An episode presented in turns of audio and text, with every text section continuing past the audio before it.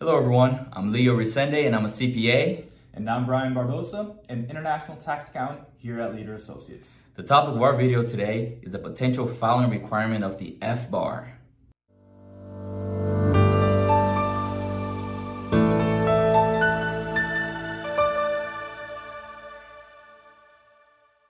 Quite often, we encounter many clients who have no idea what an FBAR is, nor who is required to file. Brian, what exactly is the FBAR? Simply put, an FBAR is an annual report which lists your foreign financial accounts. This includes bank accounts and or investment accounts. It also includes foreign accounts in which you have signature authority over. The report will include the foreign financial accounts information, such as the financial institution in which the account is held, joint owner information, if any, as well as the maximum value the account had during the tax year. Now, it's important to know that the FBAR is not filed with your tax return to the IRS. Instead, it's filed with the Financial Crimes Enforcement Network, which is a bureau of the Treasury Department.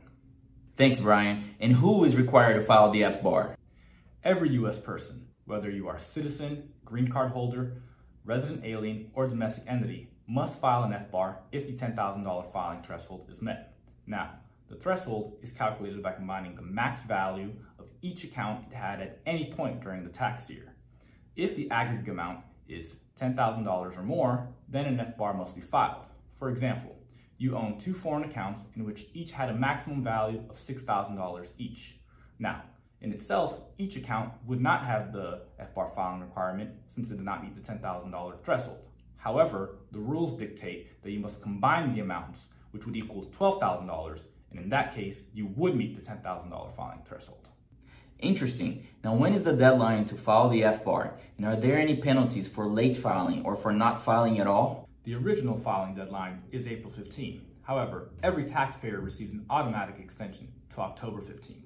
And yes, the penalties for not filing an FBAR, late filing, or filing it incorrectly can be quite substantial. It's possible you may be subject to a penalty of $10,000 per violation even if you didn't know you had to file.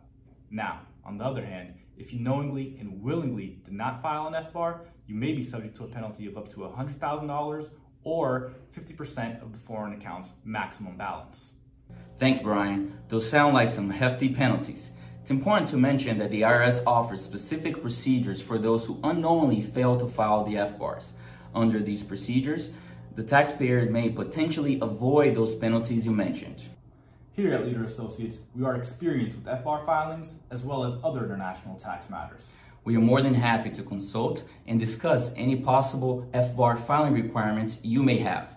Please be sure to subscribe to our YouTube channel and follow us on our social media for exclusive content. Thanks for watching.